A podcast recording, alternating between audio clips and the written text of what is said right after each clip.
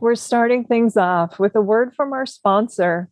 Since 1998, DVD Netflix has delivered more than 5 billion DVD and Blu ray rentals to movie lovers in every American zip code and to military bases around the world in their famous, iconic red envelopes. With an extensive library of titles from the early 1900s to today and shows from such premium networks as HBO and Showtime, DVD Netflix is a must for physical media lovers, featuring a variety of different plans starting at as little as $8.99 per month it's a great way to experience DVDs and Blu rays with special features and commentary tracks you won't find anywhere else. A member for over 20 years, so well before I ever began working with the service as an official blogger on acting or as a DVD Netflix Twitter film discussion host. I think it's a terrific way to keep our vintage video store memories alive and support the physical media that we love so much. So be sure to check out DVD Netflix for yourself at DVD.com. Now, on with the show.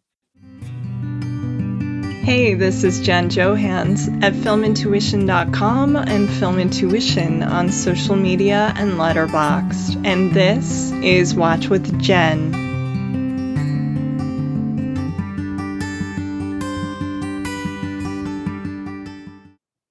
Today, I am so honored to welcome back my favorite crime writer working today. Novelist Megan Abbott is the Edgar winning author of such acclaimed rich works as Give Me Your Hand, You Will Know Me, The Fever, Dare Me, Queenpin, and more.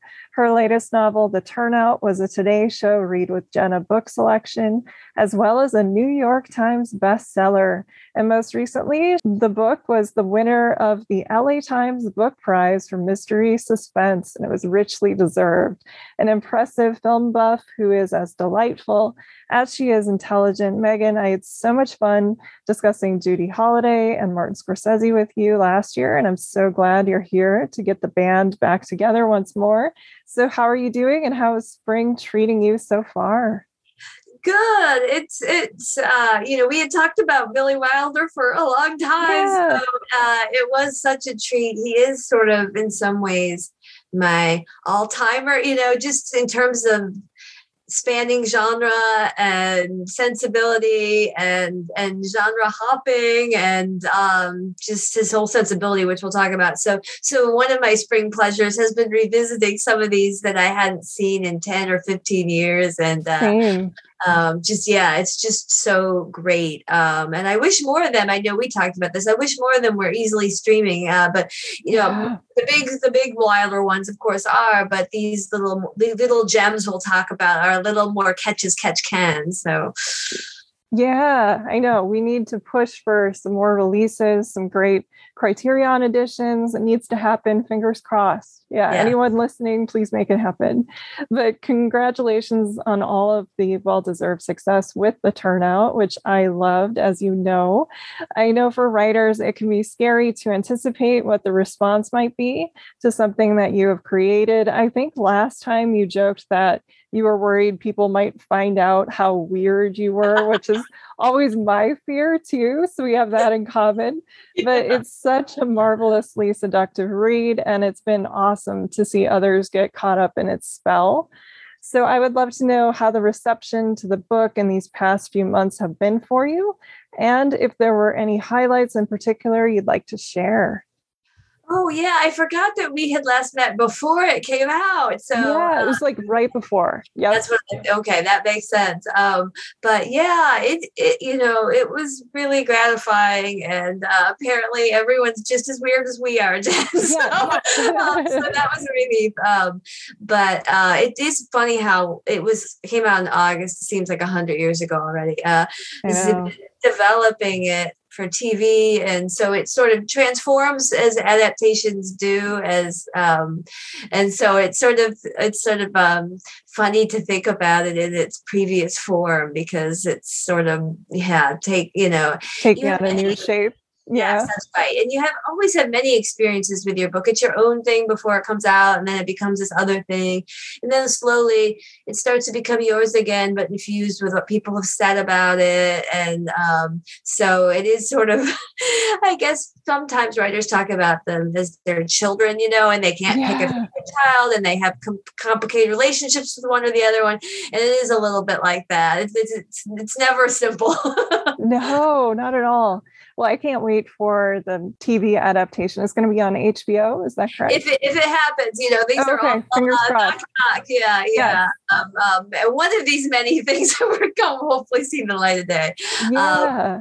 But but yeah, it's all you know. It's so fun to work in that world because of you know, you know, when you're a movie lover, any any excuse to to get behind the scenes. yes.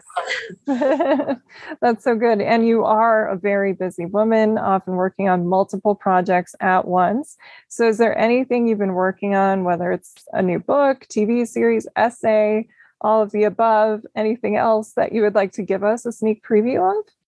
Well, I have been working. uh, I have another project that's uh, uh, should be of interest to people that like crime movies uh, because I know it is people like crime novels. But I've been working with the writer George Pelecanos on an Ooh. adaptation, yeah, of a John D. MacDonald novel, and everyone.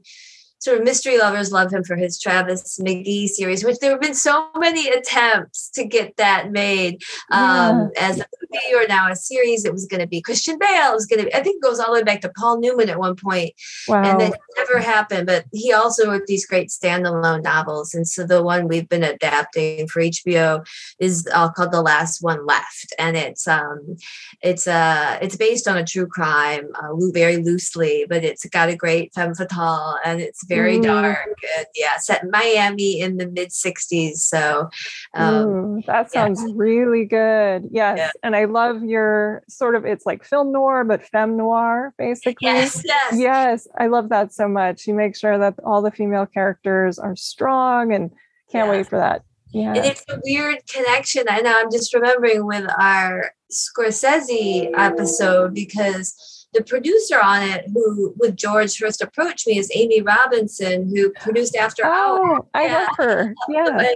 Maybe it's you and um and um and she also is sort of famous for starring as Teresa in Mean Streets. Uh, Yes. So yeah, so it's it's sort of a, a neat little uh, turn on things. But she's yeah always been a big John D. MacDonald fan, so it's it's neat neat it, neat. It was a great excuse to get to meet Amy Robinson. so. Yeah, I think she follows both of us on Twitter. So you got to actually bring that into the real world. That's so cool. Yes, it's Yeah. wild. Wow, Yeah. she knows everybody, and she's very, very cool. So uh, it's been fun Yeah. working with her. Oh, that's so good. Well, we have a lot of favorite films and filmmakers in common. Like as I said before, and so did Megan, we did tackle Martin Scorsese, and I've already locked her in to discuss Paul Schrader next. But today we're taking a look at a truly beloved writer director whose affection for people, especially flawed people, set his work apart. It is Austrian American filmmaker Billy Wilder, with an impressive and enviable career that spanned five decades. Wilder co wrote and directed such classics as Double Indemnity, The Lost Weekend, Sunset Boulevard, Stalag 17, Sabrina, Some Like It Hot, and The Apartment. My goodness. Yet, rather than focus on his most famous and beloved works, we decided to approach his filmography with an eye on five films that Megan feels are truly underrated and worthy of another look. We'll go into the films, which include The Major and the Minor, A Foreign Affair, Love in the Afternoon, One, Two, Three, and Kiss Me Stupid in just a moment. But before we do that, I'd love to know more about your own history with Billy Wilder, any favorites that you might have, and why you think his work still enchants us to this day. Yeah, boy, I go way back with Billy Wilder. I, Yeah. I you know, he yeah, he just also is one that you can introduce to kids. Um, um, I think some like I'm sure was the first one I saw as a little kid in the theater because we had a revival theater at that time near where I grew up outside of Detroit.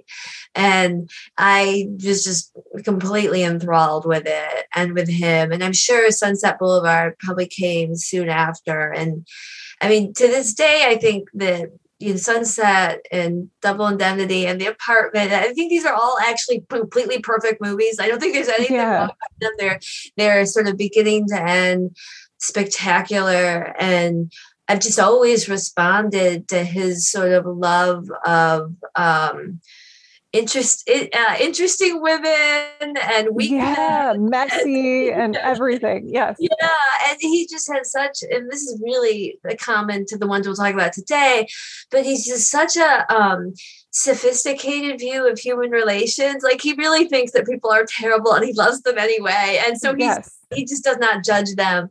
I mean, you have to be there's certain things that he detests, um, certain kind of bureaucrats and middle management and mm-hmm. and, and, and petty cruelty and uh, but he but he forgives anyone any indiscretion or um, human human impulse going awry and he just I don't know he just um he, he so gets a kick out of the foibles of human nature. So uh, they just yeah. they're just a great education in someone who I, I feel has the view, especially growing up in the Midwest with very specific views about things is such an open view um, and such a forgiving view of human nature. he really does. Yeah. Man woman relationships, they're always complicated and full of you know double standards or or you say one thing and you do another. People always talk about him being like so cynical. He you know he is a cynic but he's a gentle cynic for all the reasons that you were bringing up because he loves people anyway. It's like he knows that they're going to disappoint you on some level but you still love them. And yeah i just i can't say enough good things about him. The writing is so good. He talked about like not wanting his lines to sound too written in various interviews and i think his collaborators were always really good. But he was able to just uh, take an idea or a thought and just carve it into its essence in a way that i think is really great. Like uh, his characters don't often say they love somebody. They just sort of show it in a different way like shut up and deal at the end of the apartment. And yeah i think it's just such a clever way uh, and very sophisticated of having these complex interactions yeah, I think so much of that comes from he was a protege of Ernst Lubitsch, and yeah. you see so much of that. He was, was actually, I think, less cynical uh, and a little more romantic. Uh, but he, you know, he wrote Ninotchka and Bluebeard, yes. White, right? He wrote a few of those, and um, and he always talked. You were talking about like you know these scenes not being about the thing they're about, and I think that's something you know part of the the part of the Lubitsch touch that he mm-hmm. you know sort of coming in the back door on things and uh and he just always finding I had read there Charles Brackett, his first of the of two great writing partners, uh, yes. Charles Brackett and IAL Diamond, and also of course Raymond Chandler. On Double yeah, Double yeah, but they um you know they would have these endless meetings with Lubitsch, like trying to make how can we make this scene funnier? And and, mm-hmm. or you know like how do how can we get the story point across without exposition? How can we um you know how can it it was uh, especially how can these two that are going to fall in love meet each other in a way we don't expect? And like Bluebeard's eighth wife where I think Gary Cooper is buy wants only wants to only buy a pajama top. oh, pajama bottoms. Yeah, yes. yeah. So it's sort of you know it's just it's so delicious, and and I do think too. Both Lubitsch and and Wilder being expats from you know mm-hmm. really you know like bubbling um, war in Europe had a very different vantage point on America that was sort mm-hmm. of critical for all that and, and did have a more cosmopolitan view of you know this is American Puritanism was not in them at all and so no. I think they're they're fascinated by Americans particularly about American hucksterism and and and attitude but they it's all sort of modulated by this sort of impatience with how bourgeois Americans are. Oh, yeah, exactly. And he was all about speed. I heard that even chess, like he he was really good at chess, but he couldn't stand because the pace was so slow. He liked bridge. They said that he got impatient at parties if you needed to finish your sentence and it wasn't fast enough because he would want to rewrite it or finish it for you.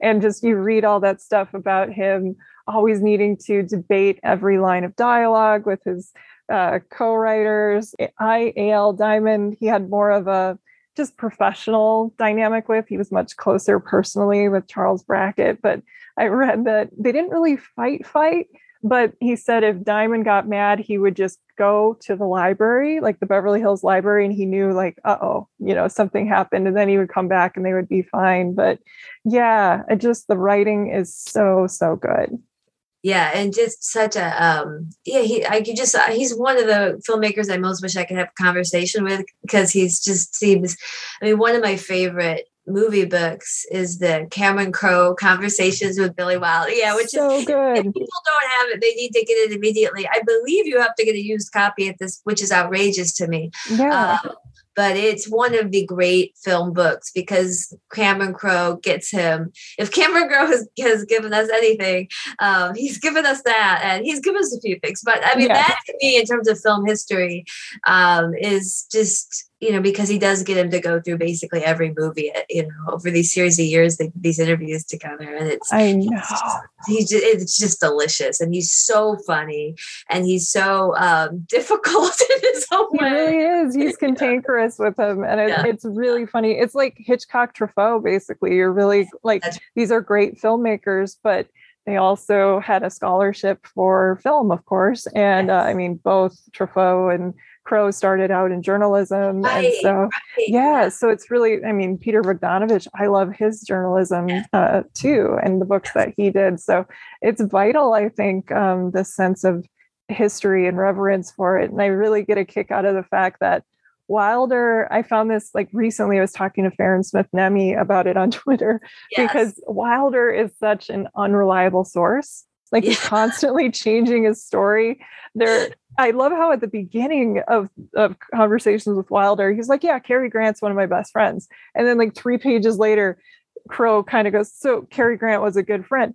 Well, we we moved in the same circles. So it like changes a little bit. And yeah. then Crowe yeah. pushes back on him uh, like a little bit with something specific later on with Marilyn Monroe and a line delivery. Say, that's the one I remember because yes. And it like, like shocked him. Yeah. It, they really like to quote him saying negative things about Marilyn Monroe. Like, well, you're just looking at some of the interviews because he, like, his, you know, he had some, you know, it was a very frustrating experience. Yeah. You know, shooting, you know, for she had a lot of personal issues going at the time of Some Like It Hot and had come, was coming off a uh, right was pregnant or coming off a miscarriage, and later I think he really softened with her. He tried to get her for "Kiss Me Stupid," which we'll talk about. Yeah. So, so it's sort of you know you have to you have to with a grain of salt. Yeah. yeah. Yeah. Yeah. Yeah. And I got a kick out of that because it's like the one part of the book where Cameron Crowe kind of pushes back a little bit, like questions like, yeah. well, her back's to the camera. Did you need to shoot that many? And it was like, right. oh. And so it took Wilder a moment and then he thought, oh. So I love that. yeah. It's just such a great uh, book full of so many stories and anecdotes about his own life as well, which I find so fascinating. Sometimes he doesn't want to share things. I mean, you know, I understand that, of course. Like Crowe asks him the most personal questions. But yeah, I love it. I know. I can't believe that you do have to find a used copy. So, anyone listening, make sure you do. But we should probably move into yes. her so I don't keep Megan all day. But well, there's hoping you look younger, and then there's hoping you look 12. And as it turns out, 12 is exactly how old Ginger Rogers, who was then age 30, was going for in Billy Wilder's American directorial debut, The Major and the Minor from 1942.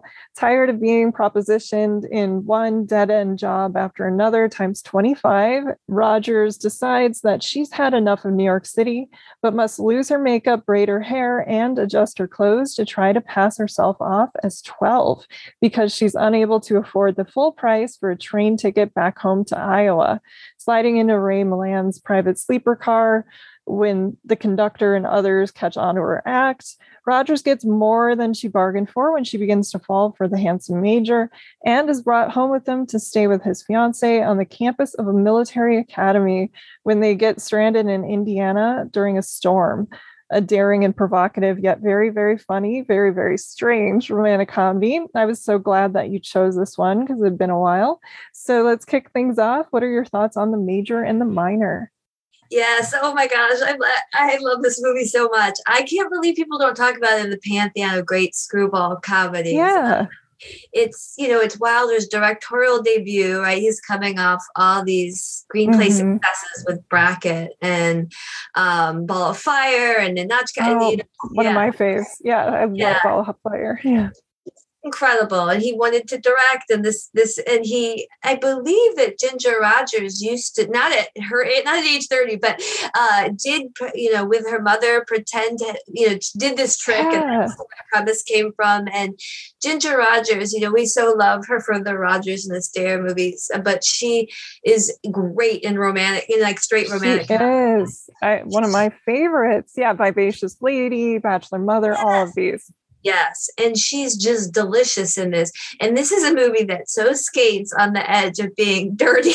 It really does. Yes. You can't believe they're getting away with the premise.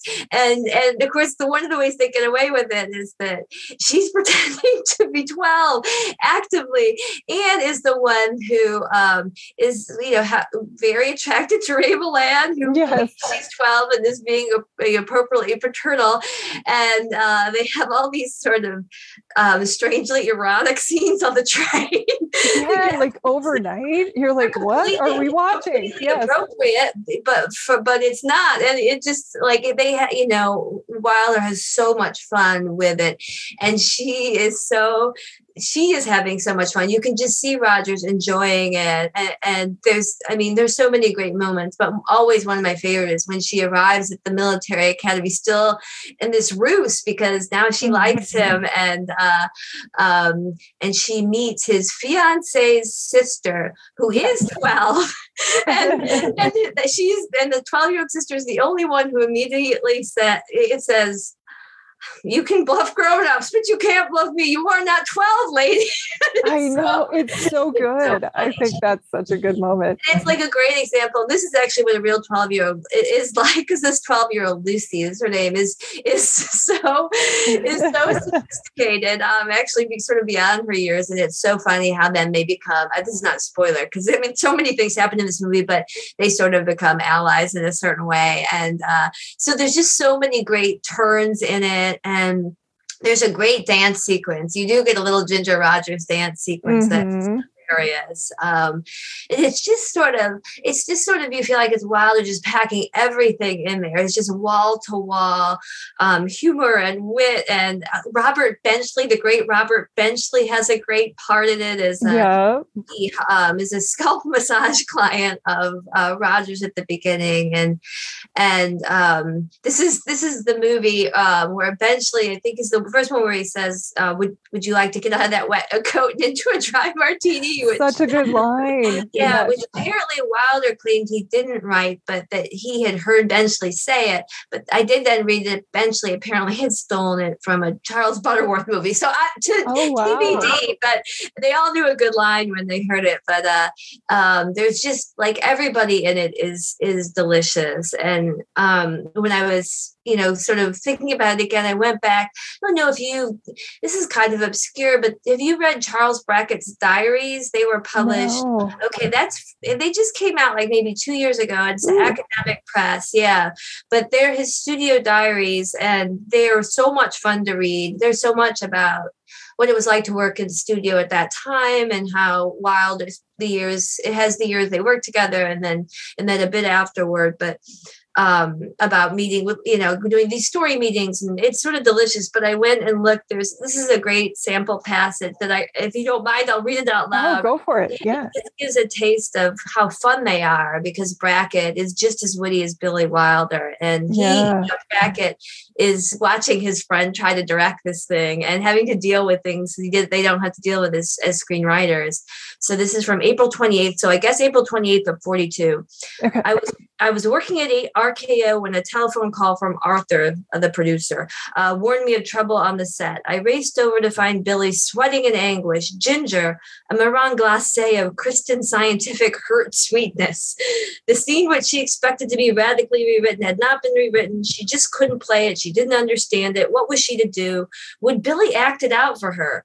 Robert Benchley, to whom the scene belonged, was beaming and genial, and not one shot had been taken. Arthur mm-hmm. was superb is always in a crisis, handling the irritating little bitch beautifully. um, took Billy out and gave him a double Bacardi. Nevertheless, the cameras didn't turn until 4:30 in the afternoon. so That's funny. A lot of, um, and this is sort of true with all of these movies, is while they're having to deal with stars and ego and sensitivity at both male and female, and and um, it's such a great insider's view to, to all of this, and and how much was riding on it for Wilder. You know, he yeah. really wanted to direct and um, and he did did have a great success with major and the minor um, thankfully but um, it's just um, it, it is it's a marron glacé in and of itself it's just a delicious movie it really is and you do see him trying to pack everything that he has into this movie um, you know he this is the first of many that he really wanted Cary Grant to be the lead i read that he actually offered ray milland the part at a stoplight like he just, they happened to be at the same stoplight and he shouted out, like, why don't you do it? And uh, so he got him a Ginger Rogers. This was fresh off of Kitty Foyle. So she had won the Oscar. She had director approval at the time. And so people were kind of working on her, including Arthur as a producer. And so they all met at a restaurant. And she said over the course of the evening, she just knew, like in her gut, that he was going to go places. And he had such a command of story. And she was also saying how charming he was, which yeah. there are stories about him possibly being a little bit of a gigolo, a dance instructor back in Austria. And she said, you know, he knew how to flatter and how to pay attention to women. And so she kind of got that whole treatment that night and just felt that he was right for it, especially when he said, you know, let's put your mom in the movie because he knew that they were close. And she told him, yeah, I tried to, uh, or I used to actually kind of pretend I was underage. I don't think she had done it in years, but uh, not at age 30, of course, but she had done that um, in years past with her mom. And he said, let's put you both in the film. And so I think that charmed her as well. I read that he really learned a lot about filmmaking from the editor on this one. And he said more than even the cameraman uh, and it has an incredible cameraman, same cinematographer as Hold Back the Dawn. Was it Tover? I'm blanking on the name. Or but yeah, I had heard that too about that. Tover, yes. Yeah, yeah.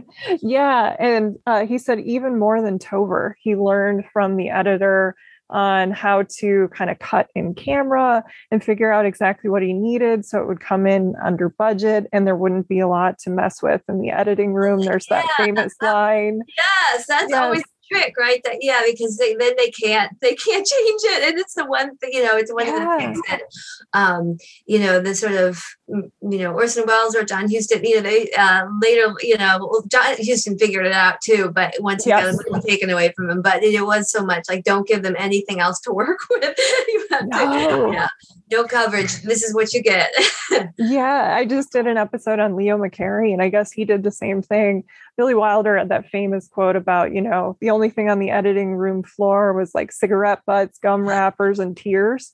Something like that. yeah. He had a wittier way of saying it. Very bombos. Yes, yes. And I just thought that was really clever. And yeah, knowing exactly what he wanted and knowing his story so well that even though some you know they would start shooting before they were finished with the script and they would keep working on it but he knew where it was going at all times and what they needed and what it looked like in his head. And you can tell right away in this film. Absolutely. Yeah yeah he's learning so much. There's leaps and bounds with every one of his movies and you and you could feel it. Yeah. Well, playing with our chronology a bit, because in a way, our next two films, though made 13 years apart, seem to go together, we have A Foreign Affair from 1948 and 123 from 1961, two films set in post World War II Berlin. And the first, A Foreign Affair, written by Wilder, Charles Brackett, and Richard L. Breen, based on David Shaw's story that was adapted by Robert Harari. A United States Army captain, played by John Lund, finds himself torn between a nightclub singer and ex-Nazi mistress Marlene Dietrich and the, the prim Iowa congresswoman played by Jean Arthur, who is investigating her. More of a drama with moments of humor, at least comparatively, with our next one. The approach is flipped to wildly frenetic effect in one, two, three, which written by Wilder and I.A.L. Diamond is based on a Hungarian one-act play and partly contains plot elements borrowed from Ninotchka, which was co-written by Wilder in 1939. We're set in West Berlin at the height of the Cold War. This ingeniously freewheeling and very fast-paced screwball-style farce finds James Cagney talking a mile a minute as a top ranking Coca Cola executive who's put in charge of his boss's visiting 17 year old daughter. After discovering that she's married a staunch communist from East Berlin, Cagney goes into hyperdrive trying to save face and salvage the situation before his boss's impending arrival. A film I love more each time I watch it. I found these two Berlin set movies paired intriguingly well as a double feature, so thought it would be a great way to dive in, but I would love to hear your take on both of them. Yeah, there you know, it is so wild because he's he's you know, they're both Berlin at like very pivotal points in yeah. German history. And so you have he was he was shooting that um in Berlin, li- like literally right after the war. You actually mm-hmm. see when you see that movie, the footage of bomb- bombed out buildings yes. everywhere. It's just they. I mean, it was so fast that they were in there that it is really kind of a timepiece in that way. And he's, you know, and and as an Austrian, I think these two views of Germany are sort of, you know, they're obviously very personal to him in, in mm-hmm. very complicated ways because they're both stories of Americans coming in and and not really and just imposing their their capitalism yes. and democracy and uh, and Puritanism and all this onto onto uh, a country you know very much in transition and chaos and, and quite vulnerable um, in many ways and um, so they're they're fascinating but they are they are very different. I mean, Foreign Affair. Uh, you, you're right. It's more dramatic than one two three, but it's it Still should funny. be a drama if you describe the plot. Yeah. It's, but it's so it's um he doesn't he doesn't shoot it as a as a drama. It's no. very, um, very um, uh, much a comedy and very much about uh, I mean, sometimes I can't believe this movie got made because it was still in propaganda mode, really. Yes. But he's um it's very much about Americans both trying to help the Germans, but also completely taking advantage mm-hmm. of the Germans um who um and and and to a certain extent vice versa, of course. But this is a black market Berlin right after the war, um, you know, poverty and loss and just has two of the great female um, actors of the century in Jean yes. and Marlene Dietrich, and they both are, um, you know, just uh, in top form here. And and John Lund, who I think is very good, but he's playing the part that William Holden definitely would have played if this movie had been yes. made two years later. I know he, you know, he always wanted Cary Grant for these parts, but this is such a William Holden part because it is, you know, yeah. He, he, plays Pringle, who's this um, sold, you know, sort of I forget what his um uh, rank is, but like mm-hmm. a sergeant maybe, um, but helping o- oversee the uh, recovery. Um, and uh, he's he's just uh, um, both you know very winning and very cynical and very charming and um, um, just sort of self-hating, a little bit self-hating, and yes. all the that that William Holden would would play once um, Wilder started working with him. Um, but it's sort of a triangle between them, and it's. Um, I just love how what number one, I love how Jean Arthur and Marlene Dietrich are both at least 10 years older than Don Lund, and no one talks about it once. It's so good. Yeah. it's like the thing nobody, now. yes. Yeah you know, and there, you know, he, you know, is having it gets involved with both of them, and um, it's just delicious again. And mm-hmm. there's so much. It's another another very sexy movie because Jean Arthur who plays this congresswoman, very very Republican, and is it Kansas or Missouri where she's from? I Iowa. Forget. Yeah, Iowa. Okay. Yeah. Um, Midwest, same thing. Yes, yes. As a Midwesterner, I yeah, that's yeah, I'm Midwestern. so yeah. So, um, but she's you know comes in there very um, you know stiff stiff upper lip and you know by the book and and just becomes enthralled um, with John Lund and and with German like with German nightlife and this sort of sexy weird energy I going know. on. She finds her sexuality and as a woman I, he was always really good at writing seduction scenes. Yes. One of my favorites is in the file room when he's file like trying to, yeah, trying to like stall her, and she keeps opening the drawers, and and he's like kind of you know a predator and a prey, and like closing the door to get closer to her, and it's just such a sexy scene and really really well played. Yeah, yeah, it's like you don't even like. I mean, Jean Arthur was so good at this. She's um she's so good at this in the more the merrier too as, as a woman who's completely undone by her desire in a moment and uh, mm-hmm. uh, she's because we already sort of see it because she has a speech a little earlier about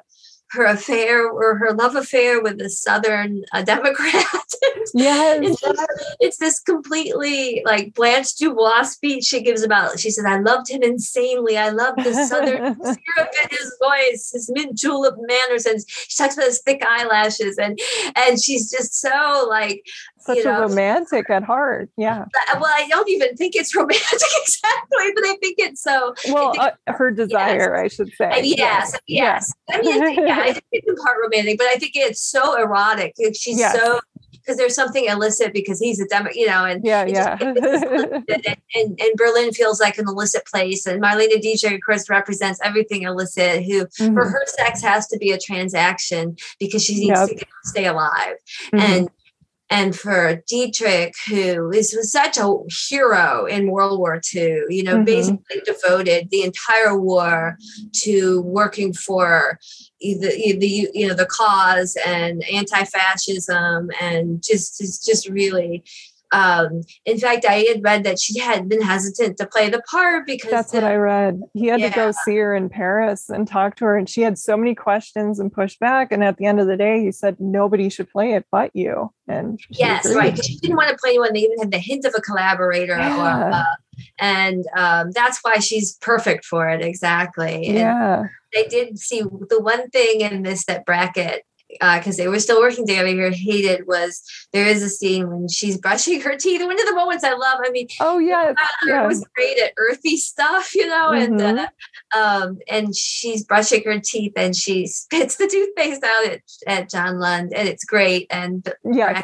Hated that something so unseemly would occur which really tells you that that was probably it was the it was the very end of their partnership and maybe they were going in different directions but yeah yeah, I just don't know why. I, I think in terms of its reception, I know it was sort of middling, and it might have just been too soon for people to sort of see such a, a complicated view of our our our role in the war and our relationship to Germany and Germany's relationship to itself, and it might have been a little a little too soon. I think so. Yeah, I read that he really though I mean, he had his own views, as we pointed out, you know, being Austrian, but he did talk to a lot of ex-GIs when he went over there. He had help from the US government, but then he was also trying to work with the German film industry. So he was kind of playing sort of the mediator or working with them to try to help bolster the film um, economy over there, but also work with uh, the American government. And it was, you know, so soon after, and the bombed out buildings. It it's shocking when the movie first opens and you see that. And he said, you know, talking to people, Americans too, about what they had done in the war, but also especially people in Berlin. Uh, he wanted to put the, you know, it is a funny movie. There's a lot going on, but he did want to put the darkness in there. And I think, you know, it is a really fine line he has to walk. And I think he does it very well. I know Cameron Crowe in the book said he thinks this might be his most personal movie, which is interesting. And, you know, watching it again with some of the biographical details in mind, I think there might be something to that. Yeah. Yeah, I think so too. Because I think it reflects his he he you know he he was someone who lost family members and yeah. lost it. You know he but he has a really uh, rich, generous, complicated view of everybody involved. That you know he's yep. you know he's he's not too hard on anybody. He's not too soft no. on anybody and and and he i mean he only people he, that wilder's ever hard on are people who think things are simple. And he you know and that, that's a good good point megan. Yeah. And i think that folds over to to one two three which is definitely a lighter uh yes. lighter fare, but I think there too, it's um, it, it's what enables him in that case to sort of spin it up into this. Um, you know, in some ways, it's a um, it's a little bit of a trick because it's it's a quite subversive movie, but it's it really it's, is. It's so fast and frenetic and insane, and, and, like a lot of '60s comedies, that it just feels like it's the top of its head is going to blow off. It's moving so fast. Yes. Um, but it, I think that's why he gets away with this sort of wild Cold War uh, um, critique and and sort of uh, um, capitalism critique and sort of a, a mockery again of, of American sexual puritanism and uh, mm-hmm. uh, hypocrisy and and yeah and, and and so I think it's such an interesting um, you know, 15 years or whatever year, how many years apart? Less than 15 years apart. Yeah, um, 13, I think. Yep. Yeah, yeah. So it, yeah, so I, it's just one of those um, that I think is um, people still don't talk about this one enough at all i think given yeah that was what i tweeted the other day i'm like i don't know why we're not talking about this movie all the time because when you watch it that's all you want to do is talk about just how great it is um, I read Wilder was saying he didn't really even consider it to be super funny. It's just the speed made it funny. And, you know, Cagney had, I can't even imagine how hard this was to do for Cagney. And it did drive him out of film for yeah. like 20 years until yes. ragtime. Uh, he's, yeah, he's, yeah. yes, it was so much work. And I know they, they kind of sparred a little bit and um, he was saying, you know, I was looking at some of my colleagues from years past going on yacht trips and stuff like that. Here I am having to memorize like pages to do. And uh, so it was it was a lot of work, but I love the cast. I mean, he's amazing in it, but they're all so good. I mean, it is kind of you're watching it and I did read like a review at the time called it 50% Cagney, but it seems like it's 75 at least percent Cagney. But the rest of the cast is so good. I know he in his career, like the one actor he ever really talked bad about in public was the German yes. um, actor from Magnificent Seven who co-stars with him. I'm blanking on his name, of course. Horst Buchholz, if I'm mispronouncing Thank you. That. Yes, yeah. yeah, yeah, Horst. Yeah, because he thought Horst was always trying to steal his scenes, which I found really funny because that was the the thing between Steve McQueen and Yul Brynner on Magnificent Seven was the stealing the scenes. Like he kept playing with his hat while I was talking and like stealing focus. And so I think it maybe carried over for Horst right after that of I'm going to steal some scenes from Cagney. But and also I mean, a different era in acting, a different acting tradition was yes. coming in too. And I think there is a little bit of that uh, mm-hmm. Brando effect, even though it's not the right movie for Horst to be doing it in. But there's a lot of like, there's a lot of physical business. Um, yeah. Um. Yeah. Yeah. yeah. Cagney, like, it's such a tour de force. It, I, I can't believe how, I mean, the scene where he is, um, just sort of fitting out the wardrobe, like things that, that he needs to buy for a Horst to pose as a, as a friendly capitalist. Um, uh, and he just describes like, you know, this, you know, everything from the shirt size to the tailoring and the kind of, you know, and everything. amount of numbers, like, wow. Yes.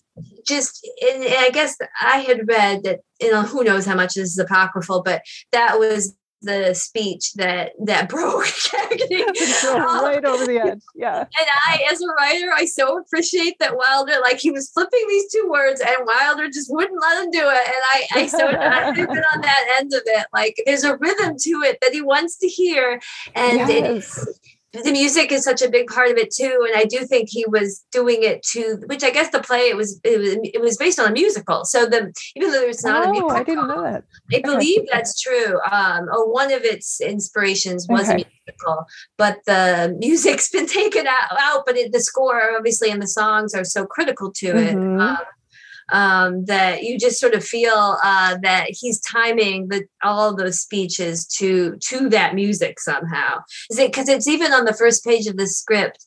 Suggested speed 110 miles an hour on the curves, 140 miles an hour on the straightaways. So wanted it to be this sort of boom, boom, boom, boom, boom. Yeah, it's just incredible. I I can't imagine. And uh, so, oh, that was the other. I'm sorry. There's so much no, about go for it. The, the it's also, and this is true in the other two movies we've already talked about, but it's also so so many pop culture references to the era, and this it's even more like there's just a lot. Um, a lot um, of topical stuff yeah, yeah, and inside jokes that um or you know inside how you know that, that movie lovers would get but i mean i think that there's some of that in the major and the minor and in foreign affair but here you really have a lot a lot of that um and and that makes it also feel really sort of delicious because you're kind of trying to decode some of them or try to catch them all because cagney does that famous um, Mother of Mercy, is this the end of Rico speech, which is famous Little Caesar, the other big gangster movie. And yeah, Edward G. Robinson. Yeah, there's yeah. a lot of um, inside jokes, like in Major and the Minor, of course. He makes a dig at Charles Boyer, who's mad yes, about right. Hold Back the Dawn. And then in this one, you have like there's a reference to the grapefruit with Public Enemy, and then of course the Yankee Doodle uh, cuckoo clock in yeah. the in the office. So there is some of that, but yeah, it's just such a fun movie. And I also love that some of his own pet peeves come out. He is someone who famously hated rock and roll music. And so I love that during the torture scene, it's um itsy bitsy teeny weeny yellow polka dot yeah. bikini, like completely undoes this guy.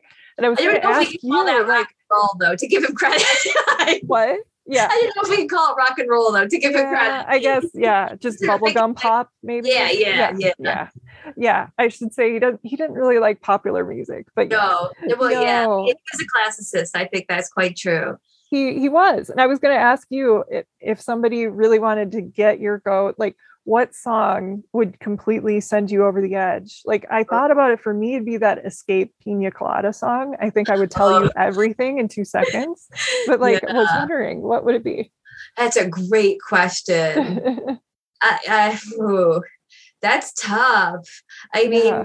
as a gen xer I think it might be some boy band song. I mean, I know there's like yes. a reappraisal of all of them now, but I hated them so much as a as a grunge loving 18 or 19 yeah. like mm-hmm. Bye Bye Baby or like any of them. Yeah, the like, NSYNC. I never had any of those. I was yeah. more into the grunge. Yeah. I was just not into that. And I had to I remember working at Little Piece Little Caesar's Pizza, speaking of Little Caesar. Oh um, no. So you would have been hearing it all the time. Yeah, I had a manager, one manager. Most of the managers liked heavy metal and that was fine but uh, um, one that liked um, real, real that era when is the early 90s like real pop um, and it just was unbearable to me so gotcha yes yeah. yeah. the modern equivalent of itsy bitsy teeny weeny yes that's right that's yeah right that's what we're see there was a through line there yes. yeah yes. Yes, no. Well, our next film is definitely my favorite selection from our underrated list. In fact, it's my current Twitter header photo and has been for years. I'm ah. talking about Billy Wilder's first movie that he wrote with key collaborator Izzy or I.A.L. Diamond in the form of 1957's Parisian romance Love in the Afternoon. Audrey Hepburn stars as the 20 something daughter of Maurice Chevalier's private detective who finds herself falling for the older, notorious playboy played by Gary Cooper, who seems to pop up in nearly every infidelity case Chevalier is hired to check out, a box office disappointment upon its release, with a great deal of criticism aimed at the age difference between Hepburn and Cooper. I still love this one, and I think it features some of my favorite moments in Wilder. So I look forward to knowing your take. Talk to me about Love in the Afternoon. Yes, I'm so glad you love it too. Oh, I, I adore it. Yeah. I don't understand why this isn't. I mean, to me, and I love Sabrina, but to me, this is in some ways. I prefer this one. Yeah. And I think it for just all the reasons that you're sort of teasing out there. But it's so funny. We, we everyone is very sensitive right now about age differences, and I, know. Um, yeah. I just want them to all watch this because um, yeah.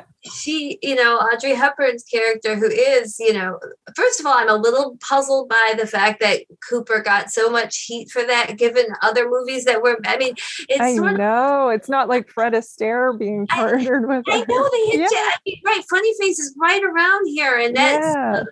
I do think that that uh, Audrey Hepburn in particular, I guess, because she has this gamine quality. So she seems, I mean, she definitely could have passed for 12 on the yes. train. Uh, but she is so in control of this love affair and she so knows what she wants and she so seeks him out and really you know plays this femme fatale to and and, and tangle, you know, she's i mean anybody that would think that this was any predatory i mean she's the predator here in, in the best way and um, she's just great and he is just delicious and it was another Cary Grant right they wanted yeah. Cary Grant part which which I think he was sensitive about the age difference mm-hmm. yeah read. a couple years before they made charade together but yeah Cary Grant was yeah. Yeah. I guess in this case, because I mean, I know that Cary Grant has always said, and he's right, that he always needed to play the the non-active one. And like he had to be seduced because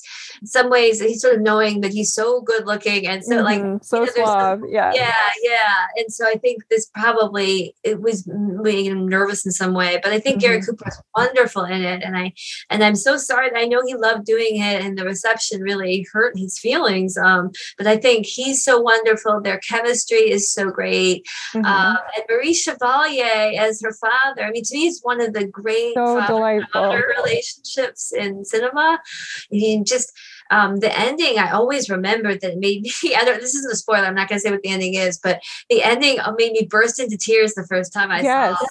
Oh, yeah. good. Yeah. yeah. same. It still kind of gets me a little misty. Just it's how much he loves. He's not being judgmental, which would be really easy in an American movie. He would have like, you know, ripped the door down and like yelled at her, but um, yeah, and I love it for all those reasons you brought up. Like she is somebody who is she's the virgin, and they Billy Wilder said maybe part of the age thing is because she's playing so virginal. Like he thought even more than Sabrina. Um, it's just more open here that she is completely, you know, next to the Cooper persona, like just so innocent. But she's the one who is the seducer and she takes this active heroic role of i'm going to save his life and i'm going to get in there and oh my god he's so good looking and i want this guy and she goes right after it. I love it so much. So i don't really see um, some of the criticism of him it's, being the predator like no yeah and it's so funny because that virginal thing that's sort of just a leftover code thing because they had yeah. to they had to uh, create the possibility that they could actually not be having sex during these yes. but it's so clear that they are.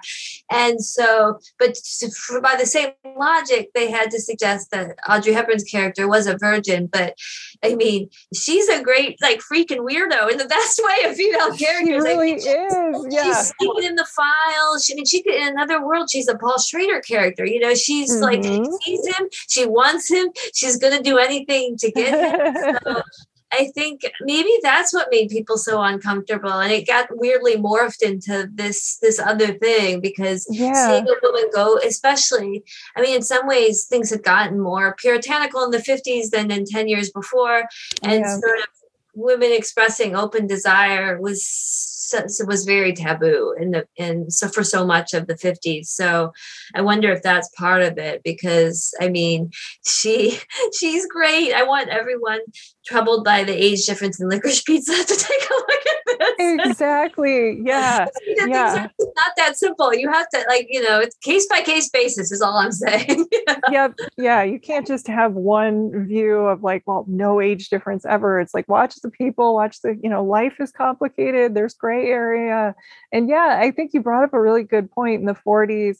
Maybe, you know, like the a league of their own of it all, like women were getting a little more independence, working in factories. And during the war, we were more in the femme fatale era. And then in the 50s, it's man in the gray flannel suit and, and the suburbia and kind of putting women back in these boxes. So maybe it was just kind of bold and so European in its view. But I know she loved working with Gary Cooper in her memoir. She was very kind of shy about um, talking about some of her relationships or interactions with her co-stars. She's very diplomatic, but in her memoir, I remember, or one of the books, she talked about loving kissing Gary Cooper like it was oh, Gary Cooper. You can tell. Yes. You can tell. There's yeah. this great scene where they're on the floor together. That sort of a lot of the yes. uh, there's famous sort of photos of that, but it's mm. like you can feel the you know you can feel tingling and it being so close to him, and I'm sure you know, in that case, the age difference, like it feeds into the story because I'm sure he was a big movie, you know, someone that she'd seen as a as a kid in the movie. Oh, so, yeah. like she often had to with her, you know, with these men that she was um, cast opposite. Um, but it just seems people should. I mean, it's streaming act. This one is streaming yes. act. I saw it on HBO Max, and it's often it pops up on TCM all the time. So I so recommend people to see it for a, for a romantic and delicious and very funny but very moving movie that deserves. Um, also, the music is so beautiful. There's all that. Oh yes, I know, and I love the the gypsies that follow him around. Like yeah. uh, Cameron Crowe wrote so beautifully about the scene. That's actually my favorite scene as well, which is Gary Cooper playing the, the recording of her laundry list of lovers that she made up oh, from yeah. the file. And like he starts out and he's amused, and then by the end, he's like jealous and he realizes he's in love just listening to it and watching the bar cart go back and forth. I mean, Crowe wrote about it just so beautifully, but uh, it is, it's one of the great, again, he isn't somebody as a filmmaker we pointed out who has characters declare that they love somebody. You see it in moments like that. Yes that's right. I mean, that's always what good writing really is, yeah. right? You and it's and again that Lubitsch touch there. I think that's such a Lubitsch was so much with music, with romance, and you know, and and you know, sexual history and all mm-hmm. of that. You sort of see it, but definitely with Wilder's own touch, because I do think there's uh, something a little a little um, uh, more having fun with the lurid that Wilder uh, enjoys that that I enjoy as well. Yes. So, which yeah. probably brings us to the for the next movie. I Perfect. Yeah. yeah. Yeah. Our final film was such a scandalous one when it was released that the Catholic Legion of Decency condemned it. It was something that hadn't happened to an American movie since eight years before with Baby Doll. Based on an Italian play called The Dazzling Hour, which had inspired an Italian movie starring Gina Lollobrigida in 1952. This American incarnation from Billy Wilder and I.A.L. Diamond was released as Kiss Me Stupid in 1964 featuring Dean Martin playing a thinly disguised self parody version of himself as Dino. The movie finds the beloved singer and entertainer passing through Climax, Nevada, who gets trapped there by two scheming, aspiring songwriters who sabotage his car and then try to lure him to making one of their songs his next big hit. Knowing Dino's legendary appetite for women, the married Ray Walston and his mechanic and partner in music hire Kim Novak's prostitute Polly the Pistol to pretend to be Walston's wife that Dino wants to seduce. A film that's very frank about its bed or partner swapping setup and yet it's one that surprisingly, I think, and despite how very, very funny it is, I do believe its heart is in the right place and believe it's also a truly underrated comedy. So have you always been a fan of Kiss Me Stupid? Yes, and I came to it. I think I saw it the first time maybe 15 years ago, but like well after I'd Same. seen most yeah. of them. Yeah, and it just uh, um, it had this reputation and uh, um, that was it just everyone involved it suffered in some way from it. And it seems, seems crazy to me now but but it is it, it is in, in the context of what 1964 it is you know it is subversive in so many ways because it does present in some ways uh, swapping is the key key to yes. like, it could be a key for many a relationship to uh, to thrive. So it's very feels very prescient for our current moment of uh, more um, sexual sophistication. Let's just say it's just mm-hmm. so. Um, it's just so and you know i had until preparing for this and reading i had realized it had been based on this italian play but it makes so much sense because it does remind me a lot of italian comedies i was Thinking mm-hmm. of Red Rocket, which is you know the recent movie that um, that was a good one. Yeah, yeah, it was also sort of based on Italian comedies. I think in that case more of the seventies, but there is this sort of you know earthier view of of of human relationships that feels infused. And i know diamond talked about is and this is maybe even more to the point they thought they were doing like a restoration comedy and the way that those were very oh, sexually sophisticated. that's yeah. a good approach. Yeah. i can see that when you bring it up. Yeah and I know originally Peter Sellers was cast in the Ray Walston mm-hmm. part, um, and had a heart attack. Yeah, yeah. What, what, Wilder supposedly said, "You need a heart to have a heart attack." When he heard that, Wilder. Uh, but yeah, every you if you want to see someone that had that every director has had difficulty with, look up Peter it's Sellers. Peter Sellers, yes. But I do think in some ways I don't really want to. I think that Sellers would have tilted it in maybe a, um, an, a strange direction that could have worked, but I do think it's. I really like Ray Walston in it, but in some I ways, maybe, yeah, yeah, maybe that sort of so through people too because he is playing it straight, funny but straight, you know, and mm-hmm. and uh, I think tonally, people it feels like people probably tonally what else was going on like this in 1964 maybe lolita would be the closest but yeah uh, yeah and wilder was always kind of ahead of the curve because you know major and the minor is a little lolita-ish and then yes. yeah and lolita of course had peter sellers as such a good quilty in that crazy movie but yeah, I think it's also like the tone is hard to get right because Dean Martin, who is so funny and Wilder had just so much love for him, said he was like the funniest man in Hollywood, or there's a quote like that. And I think he's so charming. He's playing self parody like before. Jerry Lewis had kind of done it a little bit too. Speaking of Martin and Lewis, they both had done it a bit, but I think he's perfect here. Ray Walston is playing it straight. So it's almost like people are in a different type of movie, but they're in the same film.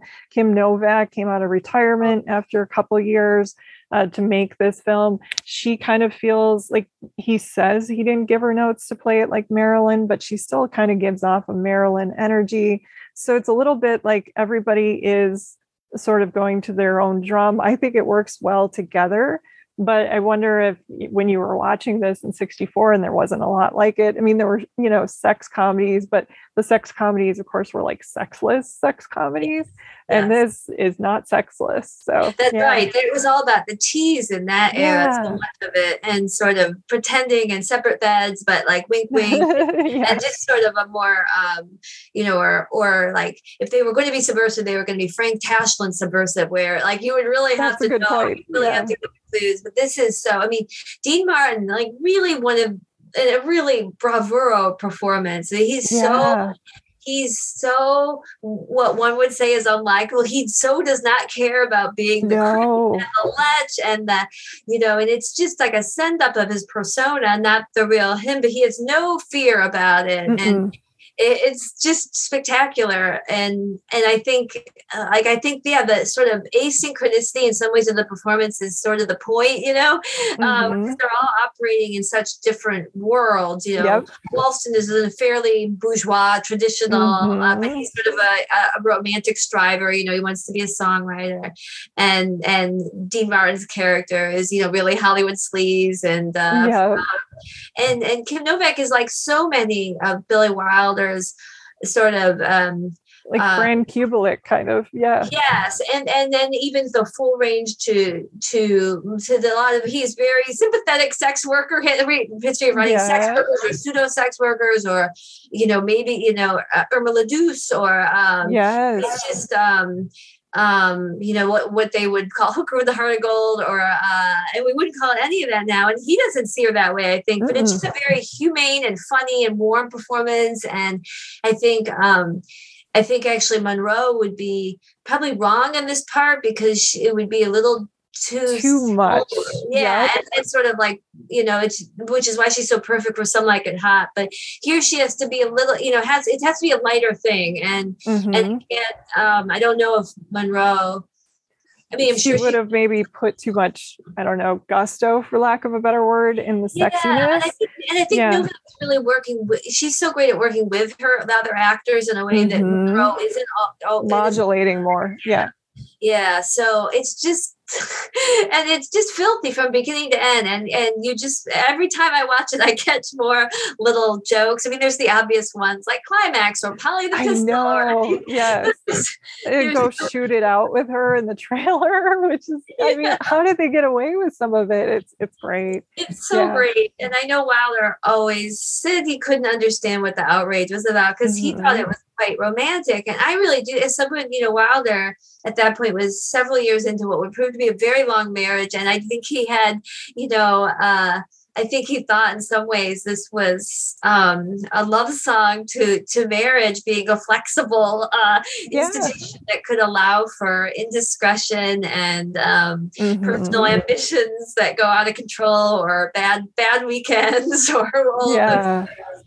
Yeah. And, you know, also just having your heart in the right place. Yes. Exactly. Which is, I mean, trusting and also just what you're willing to do for somebody. And I also enjoy the idea of the end. I'm not going to spoil the ending, but the turn of events with the wife and eh, how it kind of plays into the beginning when you find out she was in the fan club but then she's not, you know, a groupie type of person. And I just like her arc as well, like even a, a minor character in the movie.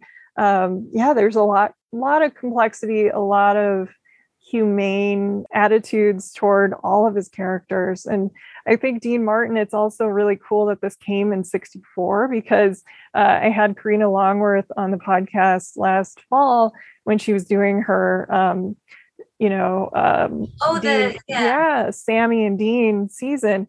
And we talked about Dean Martin and the late 50s and how that was when he was still really trying to do, like through Rio Bravo and the Young Lions, like real, you know, strong performances.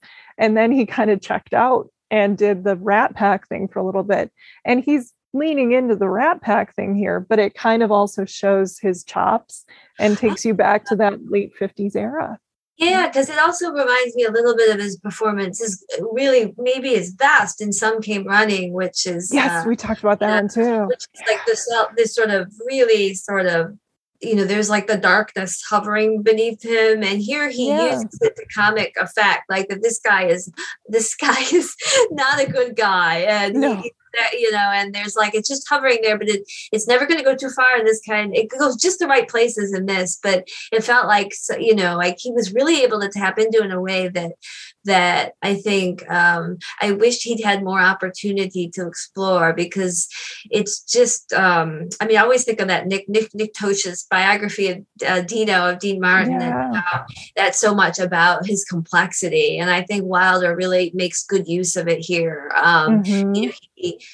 he you know it's you know we don't have his interior life and we wouldn't want it but what we do have is just kept having these sort of glimmers of it and uh, mm-hmm.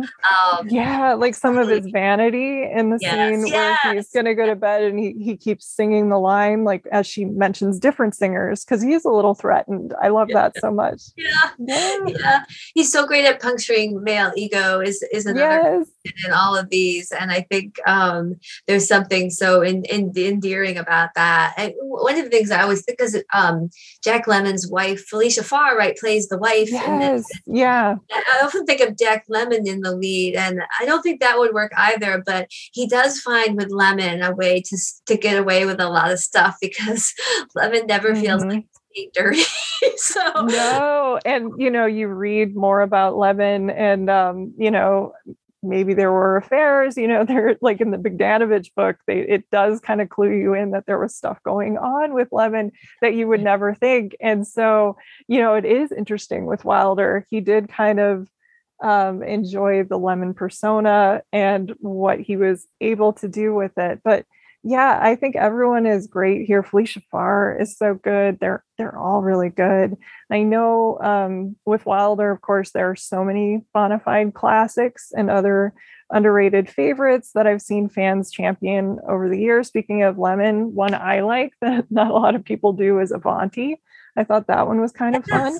Yes. But are there any others you'd love to recommend people check out before we go? Well, there's one that um, I mean, I consider it a classic, so I didn't even consider it for the. I mean, like, I considered a movie everyone loves, so I didn't consider it for this. But several people, unless you're a film noir person, Ace in the Hole is not a you might oh, not. Oh, that's a good one. Yeah. And so, I mean, underrated, I think, yeah, in the general cinema population, it probably mm-hmm. is because it's an incredible movie. And, and among film noir people, it's like pantheon. So I yeah. had my mind, but but everybody should see Ace in the Hole because it, it's incredible. And um, and you know, it is more, it is sort of leaning into his cynical side. Mm-hmm. Um, but there's some staggeringly great performances in that yes. and it's a really still prescient view of media and spectacle and, and our, our hunger for shit public shaming and humiliation yeah.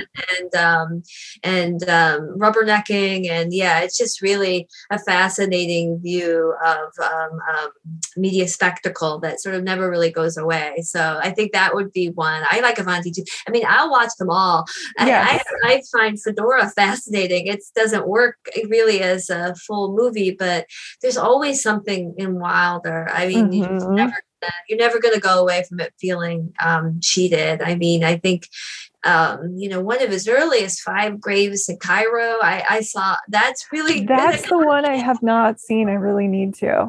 Yeah, I saw in the theater. I, I forget who showed it. Maybe it was Film Forum here in New York, but um, you know, he he doesn't have the in that case, and maybe he didn't have the uh, pull to get the casting to make it sing, but you see all once you start watching him, you see him in all of them, and you, you know, and they become richer for it. So, um, okay. um, I think it's a it's it's also really fun, and I love Irma la Douce, and and and um, you know, that's a really great return pairing of Lemmon and MacLaine. Have that, yeah. Know, yeah.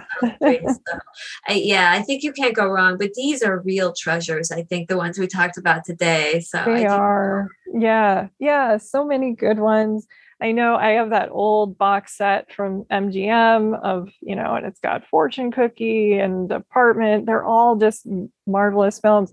I really do need to check out uh five graves in cairo? Is that the yes. okay yeah and so i'm hoping anyone listening is going to put some of these back in streaming or think about releasing these again because yeah i mean apartment is wonderful some like it hot is wonderful but he had a, a wider ranging career and they're all really valuable yeah yes Absolutely. Absolutely. Yeah. And his ones that, you know, those 30s ones he wrote with Brackett that he didn't direct are, you know, Midnight is another one. I mean, these are, you know, just spectacular romantic comedies, screwball comedies, uh, mm-hmm. sex comedies.